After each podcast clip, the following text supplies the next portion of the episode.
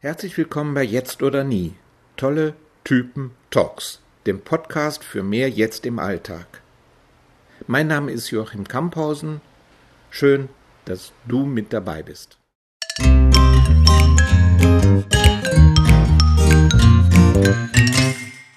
Guten Tag, liebe Freunde. Heute haben wir als Gast Angela Krumpen. Angela Krumpen ist Radiojournalistin, Autorin und Moderatorin beim Domradio in Köln. Angela Krumpen habe ich kennengelernt, weil sie in unserem Verlag ein wunderschönes Buch gemacht hat, als Gott das Glück, das Glück schuf, schuf er viel davon. Und es geht darum, in diesem Buch um euer Inselleben. Fangen wir doch mal damit an. Was war der Hintergrund für das Schreiben dieses Buches? Wie bist du darauf gekommen? Was ist, hat das auch damit zu tun, dass du ein gut gelebtes Leben anstrebst? Also, hallo Joachim erstmal und danke für die Einladung. Wie ich darauf gekommen bin, eigentlich gar nicht. Eigentlich saß ich am Strand auf der Insel und hatte das Gefühl, ich platze, wenn ich das jetzt nicht aufschreibe. Mm, und diese Insel, das muss man sich ja ein bisschen vorstellen können. Das ist eine klitzekleine Insel vor der irischen Westküste. Die ist, ich sage immer, zwölf Fußballfelder klein. Und man muss sich eben auch vorstellen, da gibt es nichts. Und nichts heißt nichts. Es gibt ein altes Haus, das ist auch kein Touristenhaus, sondern da hat früher eine große Fischerfamilie drin gewohnt. Und weil das schon so alt ist, gibt es da natürlich kein Wasser, also kein Trinkwasser, es gibt keinen elektrischen Strom. Was es gibt, ist ganz viel Natur. Also man vom Hafen aus tuckert man mit so einem Fischkutter so 20 Minuten vielleicht, muss dann umsteigen in ein kleines Ruderboot und rudert dann oder wird dann auf diese Insel gerudert. Tja, und dann ist man da. Dann gibt es halt viele Vögel, Kormorane und oft haben wir Delfine gesehen. Es gibt diese es gibt die unterschiedlichen Strände, es gibt einen Sandstrand, es gibt Kiesel, es gibt Klüften. Und es gibt auch noch ein, eine alte die nennen immer Monastery, die Iren. Also es, es sind so diese Bienenhütten, die wir kennen von, dem, von den ersten Christen im, Unter, im Umbruch vom, vom Keltentum zu den zu den ersten Christen, also so sechstes Jahrhundert ist das. Und da gibt es halt noch so Hütten und es gibt noch so ein erhaltenes Kreuz und für die Kinder war das immer ganz toll, den unterirdischen Gang und sowas. Also das gibt es und sonst gibt es nichts. Und ähm, der Untertitel von dem Buch, als Gott das Glück schuf, schuf er viel davon, ist ja unser Inselleben. Und wenn ich sage unser Inselleben, dann waren das am Anfang nur mein Mann und ich. Und über die Jahre sind dann noch vier Kinder dazugekommen. Und wir haben halt immer unser Leben einmal im Jahr wie unterbrochen und sind dann mit dem Auto, dauert das zweieinhalb Tage, bis man das alles geschafft hat, dahin zu kommen, dahin gefahren und waren dann auf dieser Insel. Mal drei Wochen, wenn wir uns das leisten konnten, vier Wochen. Und da war das Leben eben nicht nur anders, sondern auch so viel glücklicher. Und das ist, glaube ich, ähm, das vielleicht, wonach du fragst. Also ich habe das, ich habe auf einmal da gesessen und habe gemerkt, ich, ich musste es hier aufschreiben. Da wusste ich noch gar nicht, warum ich das denn aufschreiben musste. Und als ich es geschrieben hatte, da habe ich wie in einen Spiegel geguckt und habe gedacht, oh, ich habe ja mein Glück aufgeschrieben. Also ich hatte all diese vielen Momente erlebt, aber es irgendwie mir nicht realisiert, wie groß das Glück war, was uns irgendwie in den Schoß als Familie gefallen war, als wir 1995 diese Insel entdeckt haben. Und das Leben auf dieser Insel ist so ähm, so intensiv und so lebendig. Alle denken immer, ist doch langweilig, da ist doch nichts. Nein, aber so ist es nicht. Es ist so, als würde so nach ein, zwei Tagen, wie als wenn sich im, im Wasser, in einem Glas Wasser so die, die, diese kleinen Substanzen darin setzen und auf einmal wird alles ganz klar. Oder so, oder ein anderes Bild ist so, als wenn ich ein Fernglas hätte und auf einmal stellt sich das scharf. Der Fokus in der Kamera stellt sich scharf und alles wird klarer und lebendiger. Und interessanterweise ist das jedem von uns so gegangen. Das heißt, wir sind uns auf der Insel auch immer anders begegnet. Also wir waren viel verbundener. Wir haben anders miteinander gespielt. Ich bin eine große Vorleserin. Ich habe ähm, äh, ich habe viel vorgelesen und das war so, als würden wir gemeinsam Abenteuer erleben. Wirklich, als hätten wir gemeinsam ein Abenteuer durchgestanden, wenn es spannend war oder wenn es lustig war, haben wir einfach viel gelacht. Und dieses ganz intensive Leben, das wollte ich, glaube ich, aufschreiben, um es mir selber vor Augen zu führen. Das wusste ich am Anfang aber alles nicht. Und was ich immer gesagt habe und was ich dann, nachdem ich das Buch geschrieben hatte, auch nochmal anders reflektieren konnte, ist, ähm, ich hätte mein anderes Leben, diese anderen elf Monate im Jahr, gar nicht so leben können, wenn ich die Insel nicht gehabt hätte. Das ist vielleicht das, wonach du auch fragst. Ich frage auch deswegen danach und frage dich auch deswegen zuerst mal nach deinem Buch, mhm. weil als ich das Buch gelesen habe, mhm. war ich fasziniert davon, wie du und wie ihr als Familie da auch im Jetzt lebt. Also es gibt einfach keine Alternative, als sich ganz auf dieses Leben dort einzulassen. Und ähm, das ist ja auch so unser Thema zurzeit. Wir hm, sind ja dabei, die Veranstaltung mit Eckart Tolle vorzubereiten. Und er ist ja sozusagen ein Meister des Jetzt. Und äh, ich habe mich so häufig daran erinnert, ähm, als ich das Buch gelesen habe, dass die, ich habe auch Erfahrung mit dem Inselleben, nicht solchen, mit so einem extremen Inselleben, aber ähm, äh, ich liebe auch diesen Rückzug und dieses Ausgesetztsein der Natur und den, den, äh, dem Wetter und auch dieser Stille, die da ist und die hier eben ähm, doch in unserem Alltag eher, äh, die ich in unserem Alltag eher vermisse. Und insofern ist äh, das, was du auch dazu zu, am, am Schluss deiner Ausführung eben erzählt hast, nämlich, dass du äh, in die, dich, dich erst in der Lage fühlst, deinen Job zu machen, dadurch, dass du mhm. eine solche Auszeit hast. Ja, also das sind zwei Dinge, glaube ich. Ähm, ich komme mal zu dem ersten, dass du beim Lesen das Gefühl hattest, da ist so viel jetzt. Das, das empfinde ich einfach so auf der Insel. Das meine ich mit, es ist so intensiv und es ist so lebendig. Aber das Tolle ist, ich muss dafür ja nichts tun also du hast gerade gesagt, das ist so schwer hier im Alltag. Da sind so viele Dinge und andauernd passiert irgendwas und andauernd muss ich mich neu fokussieren oder ein Stück Energie behalten und nebenbei noch was anderes machen und so. Dann ist, also ich finde das viel, viel, viel, viel, viel schwerer hier, wenn ich einfach nur in dieser Umgebung bin, als wenn ich auf der Insel bin. Auf der Insel macht die Insel das. Die Insel macht das für mich, weil da ist ja sonst nichts.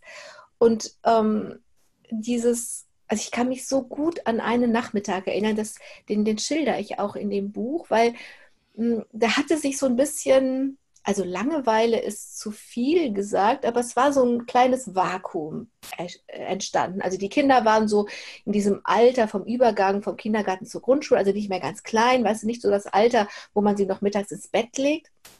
Und wir hatten den Vormittag geschaltet, wir hatten gegessen, wir hatten gespült, aufgeräumt, alles war fertig. Und der Nachmittag, der erstreckte sich so vor uns. Und irgendwie hatten wir zu Hause, also hatten in dem Haus alles gemacht und wir hatten aber keine richtige Idee. Und ich, ich glaube, ich schreibe in dem Buch und wir stiefelten ins Inselblaue. Wir sind jedenfalls losgestiefelt, ohne dass wir einen Plan gehabt hätten. Und ich war so ein bisschen innerlich so, ja, was soll ich jetzt mit diesem langen Nachmittag anfangen?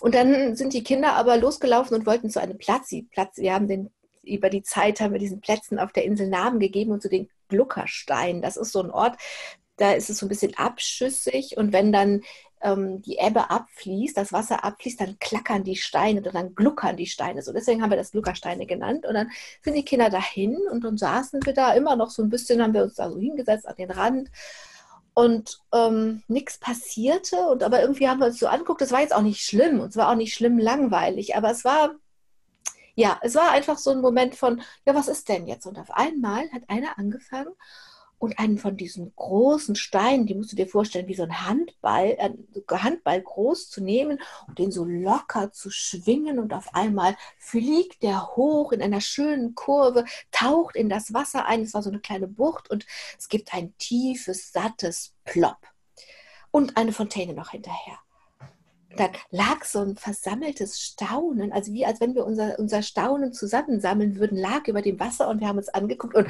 na klar, wenn sowas ist, sofort wollen kleine Jungs sowas nachmachen.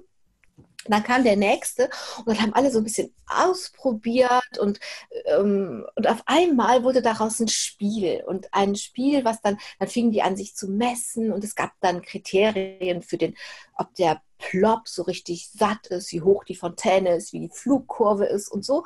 Und wie aus dem Nichts ist, ist für vielleicht eine Stunde oder so, ist etwas entstanden, was uns komplett verbunden hat. Und wir waren ganz, wir haben ganz das gemacht und die, die Kinder hatten glühende Augen und es war einfach aus dem Nichts entstanden.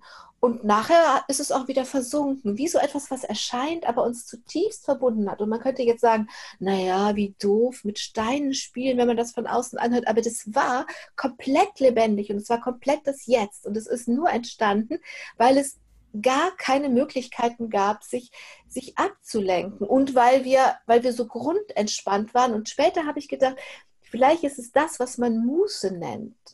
Hannah Arendt sagt, Muße ist nicht, wenn man sich erholt, sondern Muße fängt da an, wo man erholt ist. Und wir waren irgendwie in so einem Mußezustand und es war so ein, so, ein, so ein Vakuum entstanden, was sich dadurch gefüllt hat. Und das ist einfach so intensiv und die Insel macht das ja für uns. Sie hält alles bereit, um dann so ein Spiel zu machen, aber sie lässt auch alle Ablenkungen weg. Und deswegen glaube ich, ist das viel, viel, viel einfacher auf der Insel im Jetzt zu sein, als wenn hier dann, was weiß ich, wie diese Muße von tausend Sachen hier zu Hause zerstört worden wäre, bevor sie richtig angefangen hätte.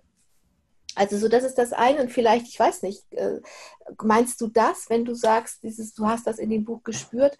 Von diesen, von solchen Momenten gab es einfach unzählig viele, alle ein bisschen anders, aber die, die diese Qualität hatten und das was, ähm, was ich immer gemeint habe mit, ich könnte mein übriges Leben nicht leben. Und was, und das ist mir ganz wichtig, das ist ja nicht falsch. Ich lebe ja nicht elf Monate im Jahr das falsche Leben, um dann endlich auf die Insel zu kommen und das richtige Leben zu leben. So empfinde ich das nicht. Aber dieses Leben dazwischen, da ist viel da ist viel Aktivität. Also das Leben fragt andauernd irgendwas hier. Und ähm, ich meine, das wissen wir alle, in der Welt ist viel zu tun. Und dann gibt es hier eine Abschiebung und da soll ein Gewerbegebiet gebaut werden und da ist in der Schule irgendeine größere strukturelle Ungerechtigkeit und, und so. Also und dieses, dieses, ähm, die sowohl die Fähigkeit, mich zu fokussieren auf das, was eben gerade da ist, das habe ich auf der Insel gelernt, als auch die Kraft. Also mal drei Wochen oder wenn wir großes Glück hatten, vier Wochen in, diesen, in diese tiefen Entspannung zu gehen, also gehen zu können, ohne dass ich irgendwie groß, ich bin ja jetzt keine Meisterin des Meditierens oder so, ich kann das ja nicht mit meinem Kopf herstellen, sondern ich gehe in, in, Bedingungen und die Bedingungen stellen das für mich her, wenn ich mich darauf einlasse, natürlich nur. Also diese tiefen Entspannung ist, glaube ich, auch was Wichtiges, um die anderen elf Monate so leben zu können. Kann man was das, kann man das ja, verstehen? Sehr gut, sehr gut. Also für mich ist das äh, sehr gut nachvollziehbar. Ich spüre auch richtig, wie sich das auf mich überträgt, wenn du davon berichtest. Also mhm. ähm, ich kann das ich kann das spüren. Ich frage mich dabei dann, warum gelingt uns das nicht in unserer äh, normalen Alltagsrealität? Du hast es eben schon benannt. Das sind aber eher äußere Punkte, äh, dass das Leben hier lauter ist, dass äh, wir auch viel zu tun haben. Aber es ist ja nicht so, dass du auf, dem Insel, auf der Insel nichts zu tun hast. Du bist ja im Grunde die ganze Zeit auch mit alltäglichen Dingen beschäftigt. Trotzdem ist das Erleben ein völlig anderes. Ja, also die ganze Zeit, ich finde ich nicht. Also ich finde, es gibt so Dinge, die muss man eben einfach tun. Man muss Holz sammeln auf der Insel, man muss Feuer machen, sonst ist es eben nicht warm. Ne? So, mhm. ähm, man muss dieses Trinkwasser auf die Insel bringen. Dann muss man sich um dieses Wasser natürlich auch kümmern. Also solche Dinge äh, muss man tun. Aber ich würde mal sagen, wir haben da in Frieden, was weiß ich, einen Arbeitstag immer noch. Ähm, wenn du jetzt mal von morgens acht bis abends zehn nimmst, haben wir immer noch einen, einen, guten Arbeitstag, wo man einfach, wo wir einfach frei sind, schwimmen zu gehen, zu lesen. Klar sind wir abhängig vom Wetter da, ne? sehr abhängig vom Wetter. Das bin ich aber jetzt so ein Typ, das stört mich nicht so. Ne? Ich finde, man kann auch wunderbar im Regen schwimmen. Im Gegenteil, ich kann mich da auch entsinnen, dass ich auf einmal angefangen habe, dass ich noch nie vorher gesehen hatte, was eigentlich passiert, wenn Regentropfen auf eine Wasseroberfläche treffen. Und das ist auf einmal wie so ein Trampolin. Die springen mhm. nämlich wieder hoch und dann zerspringen sie in ganz viele, ganz winzig kleine Tröpfchen. Also so, ich meine, man kann auch beim Regen, das, das hat mich nie gestört. Ich weiß, dass es Menschen gibt, die im Urlaub, unter Urlaub für sich was anderes vorstellen.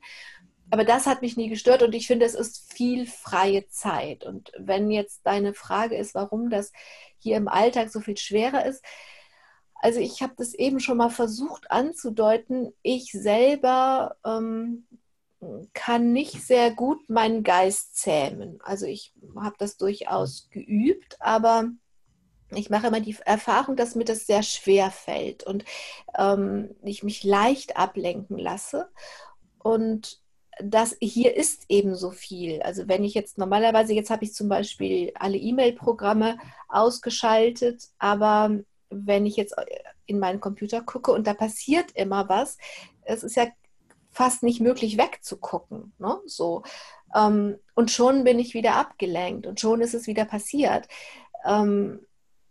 Das, also ich habe das Gefühl, auf der Insel ist es halt so viel leichter. Also vielleicht sind das Menschen, die irgendwie, die, die einen ganz gezähmten Geist haben und das sich so lange so fokussieren können. Also ich kann das, klar kann ich das, wenn ich am Stück lese oder am Stück schreibe oder so und, und dafür aber oft auch weggehe, oft auch sage, ich gehe jetzt mal eine Woche schreiben, weil hier dieses Leben, weil dann klingelt es an der Tür und ich wollte immer ein offenes Haus haben. Ich habe ein offenes Haus, aber hier kommen dann auch viele Menschen vorbei und hier sind die großen Kinder, das sind dann manchmal vier, manchmal fünf, manchmal sechs, je nachdem, wer, wer alles hier ist, ob noch Patenkinder mal für eine Weile hier leben oder so. Also hier ist einfach viel los und man kann ja nicht gleichzeitig so ein, ein offenes Haus haben und nicht reagieren, wenn es an der Tür klingelt zum Beispiel. Ne? Mhm. Also das ist ja irgendwie, und wenn ich Aufgaben angenommen habe, wenn ich eine Sendung fertig machen muss oder eine Moderation, dann muss ich das auch fertig machen. Und trotzdem passiert das Leben. Also ich, ich finde das, ich weiß nicht, einfach viel leichter auf der Insel. Das fällt halt alles weg. Ich muss das alles nicht machen. Mhm. Das ist ohne Zweifel so. Äh, es ist nur eine für mich bedrückende Vorstellung oder auch eine bedrückende Realität dass wir das nicht schaffen, das in unserem Alltagsleben äh, passieren zu lassen. Also uns nicht da Räume schaffen, die so äh, beschaffen sind, dass wir uns da wie auf einer Insel fühlen können und regenerieren können. Denn das scheint mir nach dem, wenn ich dir richtig zuhöre, scheint das ja etwas zu sein, was zutiefst dich nährt nicht nur dich wahrscheinlich, sondern mhm. uns alle, was uns mhm. zutiefst mhm. nähert, ähm, was wir aber nicht schaffen, in unserer Alltagsrealität ähm, herzustellen. Also einen Raum, in dem wir in Ruhe und in Frieden sein können, wo wir nicht abgelenkt werden, wo wir nicht äh, äh, ja auch dauernd zur Verfügung stehen müssen. Das ist, glaube ich, auch ein großes mhm. Problem in der Selbstwahrnehmung. Wir müssen da sein, wir müssen zur Verfügung ste stehen. Also ob wir das müssen, also ich habe das ja in meinem Scheinbar. Leben gewählt, das zur mhm. Verfügung zu stehen. Das ist ja eine mhm. Entscheidung. Ne? So, man muss nicht so ein offenes Haus haben, glaube ich. Aber ähm, zwei Dinge dazu. Das eine ist, ich, wenn du sagst bedrückend, dass es bedrückend ist, ich meine, wir können das ja, wir können ja weggehen. Also ich hab, wir haben zum Beispiel hier ähm, ein großes Baumhaus. Und wenn ich wirklich schreiben will, dann gehe ich dahin, setze ich mich da rein, dann wissen auch alle, jetzt lassen wir sie in Ruhe. Also ich habe nicht das Gefühl, dass ich das gar nicht kann, aber mit dieser Entscheidung für ein, ein Leben, ein, mit einem, ich sage es als Beispiel, das offene Haus. Das ist aber ein Beispiel für, das, für die Art, wie ich das Leben auch leben will. Das ist, ich meine, ich, ich habe kein klösterliches Leben gewählt. Ich habe nicht die Kontemplation gewählt. Ich habe das, ich habe überwiegend im Jahr das Aktive gewählt. Ähm, und da ist, äh, ich weiß nicht, ob das hilft, aber ich mache schon auch eine ähnliche Erfahrung im Alltag, äh, die dieses, was diese sowohl die Fokussiertheit angeht, als auch was, da, was interessanterweise die, die Erholung darin anliegt, darin angeht. Und zwar sind es so, es braucht aber eine bestimmte Qualität. Ich kann es überhaupt nicht herstellen. Also das sind so Momente, ich sage das immer, wenn das Leben mich was fragt, ähm, nehmen, wir, nehmen wir das Beispiel mh, hm, von, da ging es hier am Ort um eine, um eine Schule, die so wie sie war, keine Chancen hatte als Schule. Das wurde eine Restschule, das war einfach, das war nicht gut. Die war frisch neu gegründet, eine staatliche Schule, aber es waren keine guten Bedingungen. Und dann kam die Idee, daraus eine Gesamtschule zu machen. Also in Nordrhein-Westfalen ist es eine Schule, an der alle Kinder unterrichtet werden und an der man aber auch das Abitur machen kann. Eine neunjährige Schulform, eine integrierte Schulform für alle Kinder. Und das schien uns eine wirkliche Lösung zu sein. Und damit sind wir auf massiven Widerstand ähm, gestoßen hier in der kleinen Stadt. Und ähm, ja, wie erzähle ich das ganz kurz? Also es war so, es ging um echte Ungerechtigkeit. Es ging, um, es ging wirklich darum, 50 Prozent der Kinder von Bildung hier im Ort auszuschließen, weil die Schule wäre gestorben. Es hätte einfach nur noch eine weiterführende Schule gegeben und das wäre ein Gymnasium gewesen. Und das fand ich so ungerecht und so einfach so empörend. Ich denke dann halt, ähm, ja, so züchtet man kleine Gelbwesten. Wenn man erst Kinder von Bildung abhält, dann hält man sie auf lange Sicht eben auch von, von Teilhabe an der Gesellschaft ab. Und also, äh, und das kam, also ich, ich, ich weiß nicht, diese, diesen Ort in mir zu spüren, das hat natürlich wieder viel mit der Insel zu tun. Also so, das ist so ein Ort in mir, wo, wo ich, der ist also das hat so eine Tiefe, dass es fast schon nicht mehr ich ist. Oder, oder wo ich anfange, wo ich aufhöre, wer weiß das schon. Also, und an, an diesem Ort saß diese Ungerechtigkeit. Und ich habe auf einmal wirklich ähm, angefangen, diesen Widerstand zu organisieren. Und das hat im Endeffekt ein halbes Jahr gedauert. Das wurde immer mehr, das wurde immer mehr. Und hier haben auch alle mich entlastet und von meinen normalen Pflichten entbunden, die ich natürlich auch in diesem Haushalt habe. Ich habe also so meine, meine, meine Erwerbsarbeit weitergemacht und ansonsten habe ich quasi nichts gemacht, als diesen Widerstand zu organisieren. Und ich wusste die ganze Zeit, ich wusste wirklich die ganze Zeit, ähm, wir haben eigentlich keine Chance aber wenn wir eine Chance haben, dann nur, wenn wir das ganz machen. Also wenn wir das wirklich, also wenn ich mich total fokussiere und da lag eine unglaubliche Kraft drin. Du glaubst nicht, was ich auf einmal, welch, wie viel Kraft mir von dieser Aufgabe zugewachsen ist. Ich habe Dinge gemacht, die ich vorher nie gemacht habe ich habe auf Podien gesessen und es waren 500 Leute im Raum, wovon 460 der Meinung war, ich begehe mindestens ein Verbrechen, was ich da tue. Das war, ich habe wirklich ganz neue Erfahrungen gemacht und es war wie, wie im Hochgebirge unterwegs sein und andauernd kommt eine neue Herausforderung und dann setzt du deine Füße ganz präzise und du guckst, wo kann man, wo geht Schotter runter oder wo hast du Verantwortung für andere, weil es eine Seilschaft ist. Also auf, so wie ich, wie ich im Hochgebirge ganz fokussiert bin, wenn ich da unterwegs bin so war das da. Und ich ähm, am Ende, kleiner Spoiler, ist es sogar gelungen. Also es hat wirklich keiner für möglich gehalten. Aber ähm, am Ende, es gab dann nochmal drei Wochen, wo wir nochmal alles, alles, alles versucht haben. Und es war wie ein Wunder. Am Ende ist das tatsächlich gelungen. Und so eine Erfahrung habe ich nicht einmal gemacht, sondern in den letzten, sagen wir, in den letzten 15 Jahren wirklich immer mal wieder. Und es war so, die, die Frage war vom Leben, ist wirklich auch was, was sich mit meiner Person verbindet. Also ich muss nicht alle Aufgaben aufklauben, die an allen Hecken und allen Zäunen rumhängen. Aber wenn sich das direkt, also wenn ich so das, das wahrnehme, dass es wirklich mich meint und dieses ganze, diese Wahrnehmungsschulen, das hat ganz viel mit der Insel zu tun. Wenn ich dann aber gesagt habe, ich mache es, dann habe ich es aber auch wirklich ganz gemacht, weil das jedes Mal tatsächlich die einzige Möglichkeit war, diesen Schiff, dieses Schiff in den Hafen zu bringen. Und ich wusste nie, wie das ausgeht. Und es hätte auch sein können, dass die Dinge nicht gut ausgehen. Aber ich wusste, wenn sie gut ausgehen sollen, dann braucht es jetzt diesen ganzen Fokus und diese ganze Energie und dann wächst da viel Energie. Und ich, ich sage das wegen, wegen des, weil du eben das mit dem Bedrückend, ich erlebe das überhaupt nicht als bedrückend, sondern als, als ganz kraftvoll und als ganz, ähm, ja, als, als, äh, als, als die Möglichkeit, wirklich was zu tun und zwar unabhängig, wirklich und unterwegs, wirklich unabhängig von der von der Gewissheit, ob das denn gelingt. Und trotzdem ist diese ganze Energie da. Und es wäre auch allen immer klar, selbst wenn wir jetzt scheitern, tut das weh und ist das hart, weil wir sind ja davon überzeugt, was wir da erreichen wollen. Aber trotzdem war das richtig, das zu machen. Und Klammer auf, es ist tausendmal einfach, als ich, einfacher, als sich zusammenzusetzen und darüber zu schimpfen, dass immer die gleichen am Gymnasium sind und dass die anderen keine Chance haben und bla und bla und bla und bla, das ist bedrückend.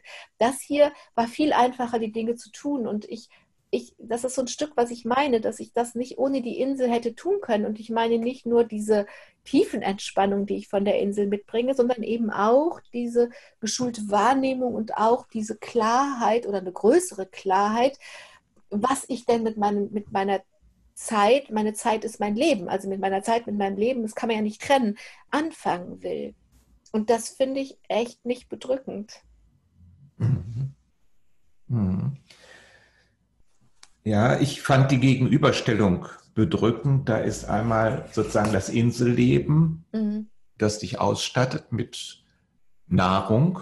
Mhm. Und die Nahrung gibst du quasi ab im Laufe der anderen elf Monate.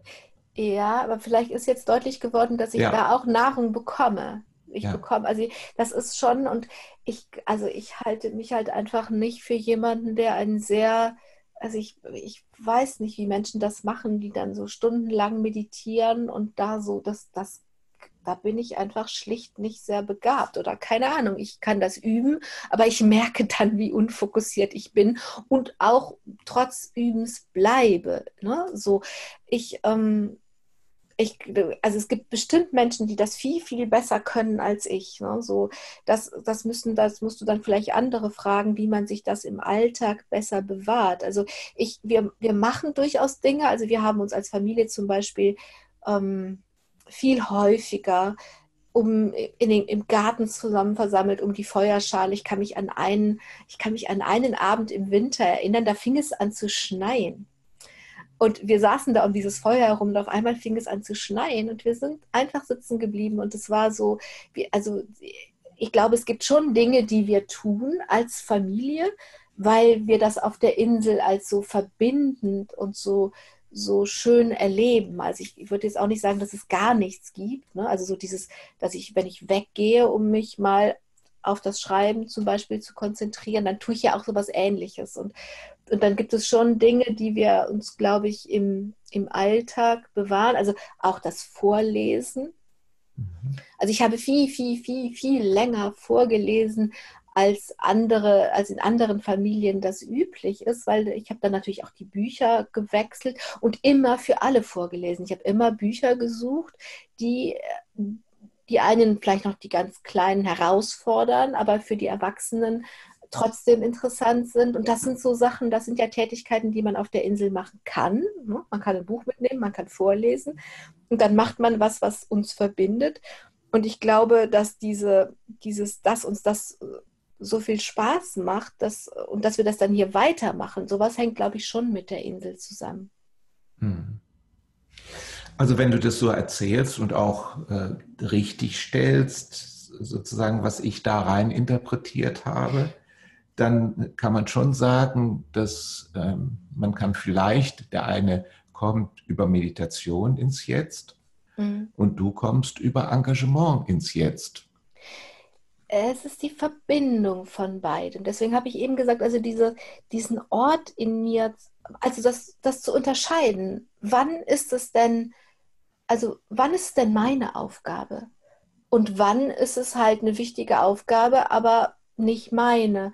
Also ich glaube, die, die, die Fähigkeit, mich darin zu schulen oder zu üben und das zu unterscheiden, das hat viel mit der Insel oder auch mit, ähm, also es ist ja nicht, als würde ich nicht meditieren. Ich mache das auch auf der Insel. Ich finde nur, ich kann das nicht besonders gut und andere können das ähm, äh, wenn du andere Menschen fragst, können dir bestimmt andere Antworten an der Stelle geben.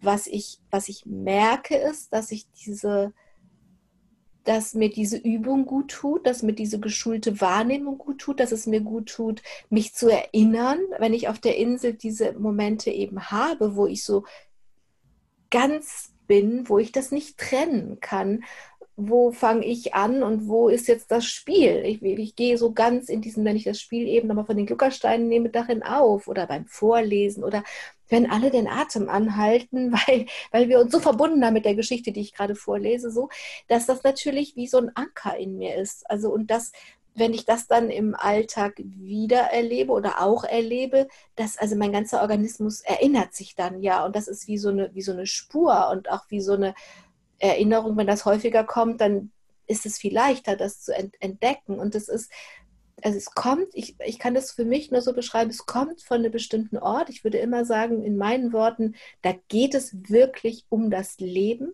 Also ich würde das Leben verletzen, wenn ich das nicht tue. Und im Bild gesprochen ist es immer so, hm, ich gehe an der Straße entlang, es ist nur ein Bild, ne? aber ich gehe an der Straße entlang und ich sehe ein Kind mit einem Rädchen auf der Straße fahren und von vorne kommt ein LKW und auf einmal sehe ich, dass das Kind umfällt.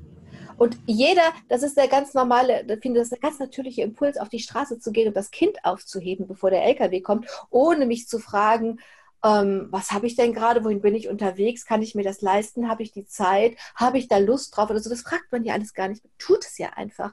Und dieses, ähm, also so diese, dieses, dieses Verankertsein im Körper, wenn das Leben sowas fragt, wie jetzt bei der Schule, wo es wirklich um das, das Leben im Sinne von hier passiert für so viele Kinder was ganz Zentrales, Richtungsweisendes, was einen großen Unterschied jetzt im, für ihr Leben macht, jetzt in ihrem Leben macht und später für ihr Leben macht. Also wenn sich das mit dem Leben an sich verbindet, dann ist das, dann, dann weiß ich das einfach, dann fühle ich das, dann nehme ich das wahr. Ich weiß nicht, was das richtige Verb dafür ist, also was die Tätigkeit ist, die dahinter steckt. Aber ich weiß, dass das viel mit dem Erleben auf der Insel zu tun hat. Und ich habe das so, deswegen, dieses Buch habe ich ja erst nach ich glaube, nach 15 Jahren Insel, dann nochmal nach 17, nochmal, zwei Jahre später nochmal was ergänzt, geschrieben. Und dazu habe ich diese Erfahrung gebraucht. Und das war so ein bisschen auch wie Ebbe und Flut auf die Insel gehen, die Inselzeit haben, zurückkommen, wieder ein, ein, Jahr vorzufinden mit neuen Aufgaben, mit neuen Anfragen, Erfahrungen zu machen, auf die Insel zu gehen, einen großen Reflexionsraum zu haben und eben auch diese tiefen Entspannung zu haben. Also ich glaube, das Wechselspiel, das verwebt sich so in, also aus meiner Wahrnehmung hat sich das so verwoben mhm. miteinander. Und dass ich das, ich könnte das, also es hat, es war mir eine große Hilfe, dass ich diese Momente so so hatte auf der Insel, um sie hier zu identifizieren. Und das eine ist vielleicht wirklich mehr Kontemplation und das andere mehr Aktion. Aber also ich, ich habe ja nun mal ein Familienleben und ein Berufsleben gewählt und kein klösterliches Leben. Mhm. Ich finde es sehr, hm, sehr ermutigend, wie du die unterschiedlichen Herausforderungen siehst und für dich annimmst. Du schreibst auf deiner Website, ähm, ein gutes Leben für alle ist der Fokus in der Arbeit von dir. Ja. Und für das Radio hast du deswegen äh, die Sendung Menschen mhm. entwickelt. Mhm. Auf jeden Fall moderierst du sie. Ja, auch, auch konzipiert. Ich habe sie auch, auch, auch, auch konzipiert. Ja, ja, genau. Äh, erzähl doch da ein bisschen drüber, wie sozusagen du da auch die Menschen ähm, vorstellst und was der Hintergrund ist, warum du den einen, äh, warum du die Menschen, die du aussuchst, warum du sie aussuchst, nach welchen Kriterien. Mhm. Ähm, erzähl doch da bitte ein bisschen drüber. Ja, das hängt ganz eng zusammen mit dem, worüber wir gesprochen haben. Es hängt einmal zusammen mit meiner Sehnsucht. Ich habe so eine große Sehnsucht dass mein Leben, dass es wesentlich sein soll. Ich habe so eine große Sehnsucht, mein Leben nicht zu vergeuden. Also da, da hängt es auf jeden Fall mit zusammen, dass ich mir viele Gedanken gemacht habe, was kann ich denn als Journalistin tun? Ich, ich würde, ich habe kein Interesse daran, mich an der Skandalisierung zu beteiligen oder Boulevard zu machen oder so. Also so, die Frage war ja konstruktiv gewendet, was kann ich denn tun? Und dieses, ähm, dieses, das, als ich das Konzept damals geschrieben habe, das hängt ganz eng zusammen mit meiner Wahrnehmung, wenn ich sage, ein gutes Leben für alle. Ich bin, also ich, es ist gar keine Überzeugung, das ist mehr eine, Wahrnehmung oder eine Erfahrung. Es gibt natürlich die Welt, diese die Christen sagen, vielleicht dann kann man es gut verstehen, die sichtbare und die unsichtbare Welt in der sichtbaren Welt sind wir getrennt, so dass wir jetzt sogar an verschiedenen Orten sitzen und ich fange irgendwo an und dieses Zimmer hört irgendwo auf und irgendwo sitzt du und da fängst du an in einem Zimmer, was anfängt und aufhört. Also in der sichtbaren Welt sind wir sehr getrennt, aber in meiner Wahrnehmung sind wir das überhaupt nicht und das ist diese dieses was die Christen vielleicht die unsichtbare Welt nennen oder die Buddhisten die absolute Ebene. Das ist einfach, das ist eine Tiefendimension, in der wir alle verbunden sind und wirklich verbunden sind. Und entweder wir, es gibt nichts, was, was, was nur für mich wäre. Und es gibt nicht, es gibt ähm, kein Glück, was, äh, also es, es gibt natürlich, kann ich, kann ich mich glücklich fühlen, aber ich kann auf Dauer nicht glücklich sein, wenn, wenn andere unglücklich sind. Das funktioniert nicht. Und dieses, ähm, also diese Verbindung zu spüren, die hat gemacht, dass ich gefragt habe, was kann ich denn tun? Und ähm, damals, das war im Jahr 2000, so lange mache ich diese Sendung schon, das sind jetzt, weiß ich nicht, über sieben, 750 Menschen oder so, die da waren. Da war das der Wunsch, ähm, etwas zu tun, also öffentlich über etwas zu sprechen, worüber wir sonst nicht sprechen. Und es sollte diesem Ziel dienen, weil dieses, weil, weißt du, wenn du das fühlst oder wahrnimmst, dass wir verbunden sind, ändert sich ja alles. Also ich finde immer ganz, ganz wunderbar die, ähm, das Bild vom, aus dem Buddhismus. Der Buddha redet ja immer von mangelnder Einsicht. Der redet ja nicht von Sünde oder so, sondern von mangelnder Einsicht. Und dann, wenn du dir mal deine Hand vorstellst und die andere Hand davor legst, legst sodass du nur noch die, die vier Finger siehst, ne? wenn du das mal mhm. machst, dann siehst du diese vier getrennten Finger. Und praktisch geht dein Blick bis dahin, wo die andere Hand, die du dann so quer darüber legst, aufhört. Mhm. Und der, der, was ich so schön finde, der Buddha sagt, wenn wir wirklich Einsicht hätten, nimm mal die andere Hand weg und nur noch die, die, die Hand, wo die Finger nach oben zeigen, da ist ja dann, das ist ja klar, also wenn du die Hand wieder davor legst und du hast es getrennt, aus den kleinen Finger, nehmen wir mal an, der kleine Finger, der blutet und du hast den Zeigefinger der sich fragt, ja, was habe ich denn damit zu tun? Mit dem Krieg in Syrien, mit den Kindern hier am Ort. Such dir was aus, es ist egal, worum es geht. Aber wenn du die Hand wegnimmst, dann siehst du ja, dass es ein Organismus ist. Und wenn der kleine Finger blutet, hat der Zeigefinger total viel damit zu tun. Und in dem Moment, wo du die Hand wegnimmst, verschwindet die Frage, warum soll ich das tun? Das ist einfach weg, weil das, du fühlst ja, warum du es tun sollst. Und diese Menschensendung, die ist aus dieser Frage entstanden. Was kann ich dazu tun, dass die Menschen irgendwie eine Ahnung davon bekommen, in Kontakt damit bekommen, dass wir alle verbunden sind.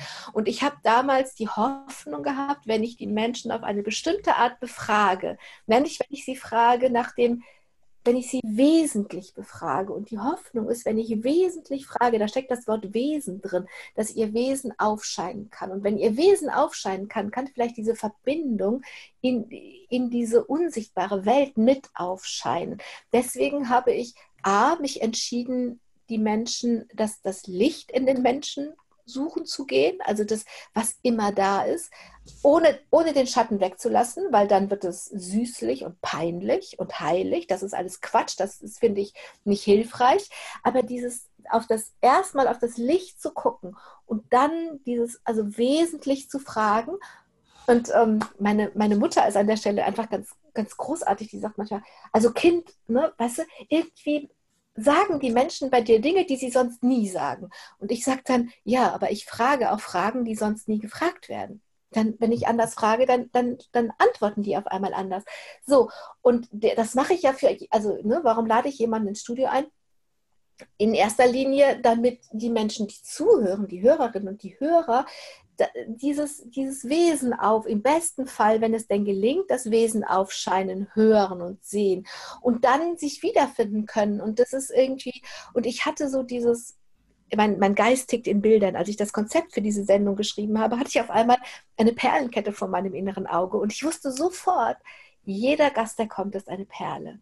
Jeder Gast, der kommt, ist eine Perle. Und ich muss, und ich muss lernen, was jetzt meine Rolle in diesem Spiel ist. Aber ich fädel sozusagen mit jeder Sendung eine neue Perle auf und mhm. suche das Licht da drin. Und dann kann man diesen Schatz, also wer, ob, ob man jetzt einer Perle zuhört oder ob man das immer eine längere Zeit macht, die Hoffnung ist, dass dieser Schatz deutlich wird, dass das Licht deutlich wird, dass die Verbundenheit deutlich wird in der Art, wie ich eben, wonach ich frage, wie ich frage. Ich versuche das mit ähm, also ohne irgendwie süßlich zu sein, mit viel Wertschätzung zu machen. Ich, ich frage sehr direkt, ich frage wirklich sehr direkt. Und ja, und auf einmal ist, passiert es oft, dass die Menschen auch sehr direkt antworten, sehr präsent sind und es sehr lebendig wird und so. Ja, und das hat, also diese Menschensendung hat eben viel mit diesem guten Leben für alle zu tun. Und ich muss ja dann, ich kann ja nur mich selber fragen, ja, wer bin ich, was bin ich, was kann ich denn? Und ähm, wenn ich jetzt dann nun mal Journalistin bin, wie kann ich denn das als Radiojournalistin mich daran, meinen Beitrag daran leisten, dazu leisten, dass eben diese, diese so wichtige, wichtige, wichtige Qualität, dass wir alle verbunden sind, weil sich dann, weil sich dann schon die Frage ändert von, warum soll ich das machen zu, wie kann ich es machen?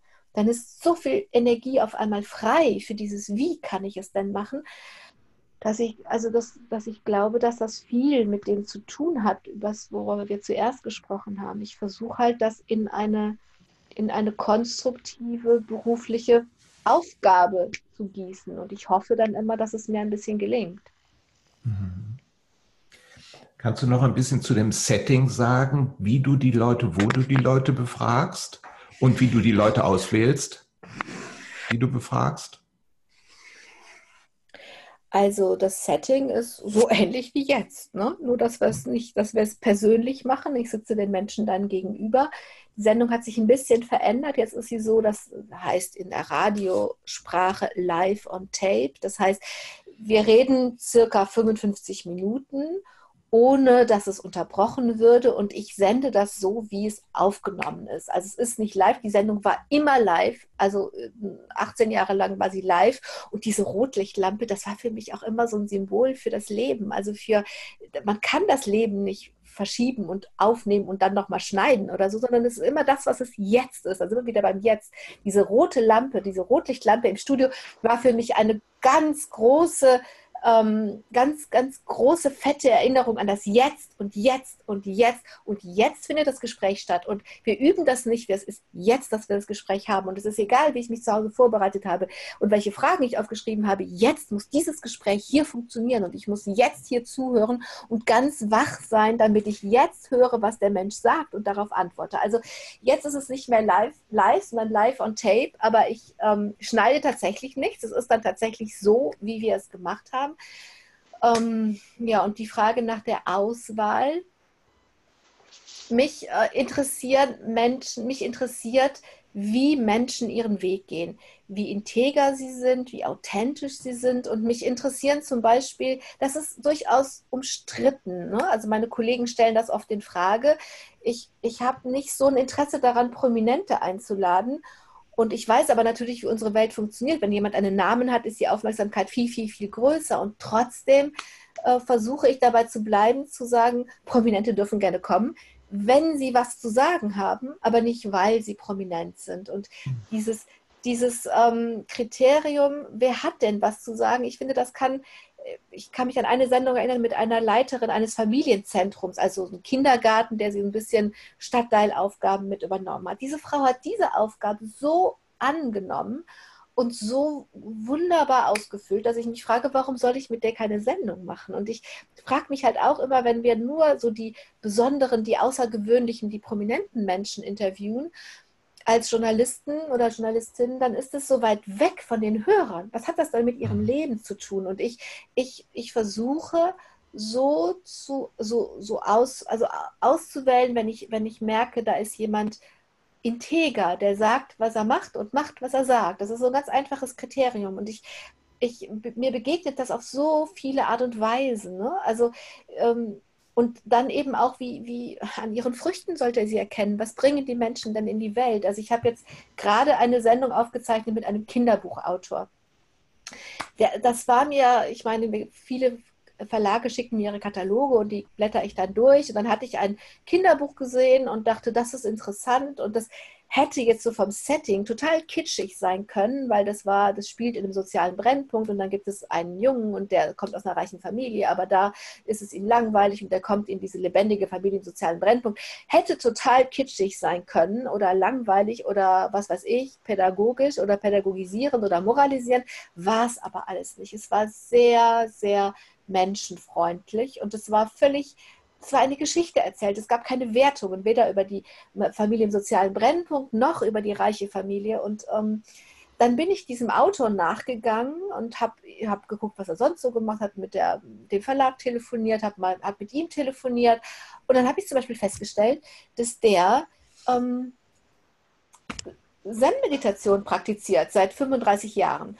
Und das konnte ich, das konnte, hätte ich nirgendwo wissen können. Ich habe reagiert auf die Qualität seiner Kindergeschichte, auf die Art, wie er erzählt. Und das ist vielleicht die, also ich, ich, ich gehe dem nach. Wenn ich so etwas merke, das ist aber sehr menschenfreundlich, dann gehe ich dem nach, weil das ist das, was wir brauchen, damit wir ein gutes Leben für alle haben. Und am Ende erzählt jemand, äh, was er sonst nie öffentlich erzählt, dass er eben in Paris ähm, damals vor 35 Jahren auf eine Gruppe gestoßen ist und dass, dass das in ihn im Leben so gehalten hat, warum er meditiert, wie er meditiert und so.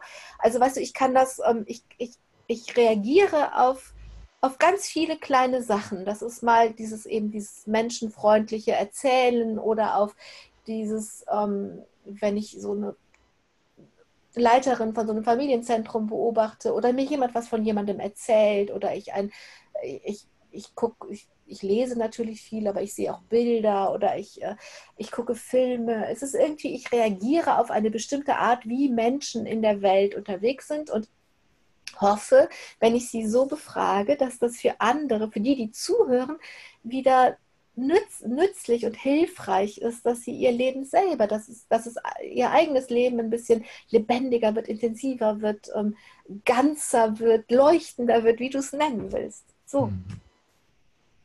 Mhm. Ja, sehr schön, sehr schön. Äh, auf deiner Website steht, und dann meine Seele sei weit, sei weit, dass dir das Leben gelinge. Genau, eine meiner Lieblingszeilen von Rainer Maria Rilke, den ich sehr liebe. Mhm. Ja, das ist, das ist irgendwie, ja, das ist, der, das ist der, Wunsch, den ich auch an mein eigenes Leben habe, dass ich das, dass mir das gelingt, dass meine Seele weit bleibt, dass ich irgendwie nicht zu früh sage, ich, ich kann jetzt nicht mehr mein, mein Haus nicht zu früh verschließe und nicht, ähm, also das, das ist natürlich, das ist der Wunsch, den habe ich für dich, für die Menschen, die zuhören, aber ich habe den auch für mich und mein Leben. Mhm. Hast du das Gefühl, dass dir das bis jetzt gut gelungen ist? Dass meine Seele weit ist. Mhm. Ich habe das Gefühl, dass ich, äh, indem ich so unterwegs bin, dass sie jedes Jahr so ein Stückchen weiter wird. Das habe ich schon. Also das, ähm, dass wenn ich so überlege, wie ich vor 20 Jahren war oder wie viel, wie viel fester meine Vorstellungen waren von, von, ach, von allen möglichen Dingen, ähm, wie, wie Beziehungen sind, wie Kinder sind, was also, also, ich, also wenn ich so zu, das passiert so, das passiert so schleichend, aber ich habe, also mein Eindruck ist, das müssen ja eigentlich die anderen Menschen sagen, aber mein Eindruck ist, dass es wie so Jahresringe, wie so ein Baum, der so sich so entfaltet, dass meine Seele immer so ein bisschen sich weitet. Mhm. So, mhm. das, das, das schon, das würde ich schon sagen, aber ob sie wirklich weit ist, das müssen dann, glaube ich, auch wirklich die anderen sagen. Weil was ich merke, ist, dass ich viel flexibler bin und dass ich diese, dass ich diese Erfahrung, also wenn ich zum Beispiel an diese Situation da denke, in diesem Schulkampf, als ich da auf der Bühne saß und nicht moderierte, sondern natürlich haben die mich da oben hingesetzt, weil der, dieser Abend hatte das Ziel, äh, uns diese Schulform zu verhindern.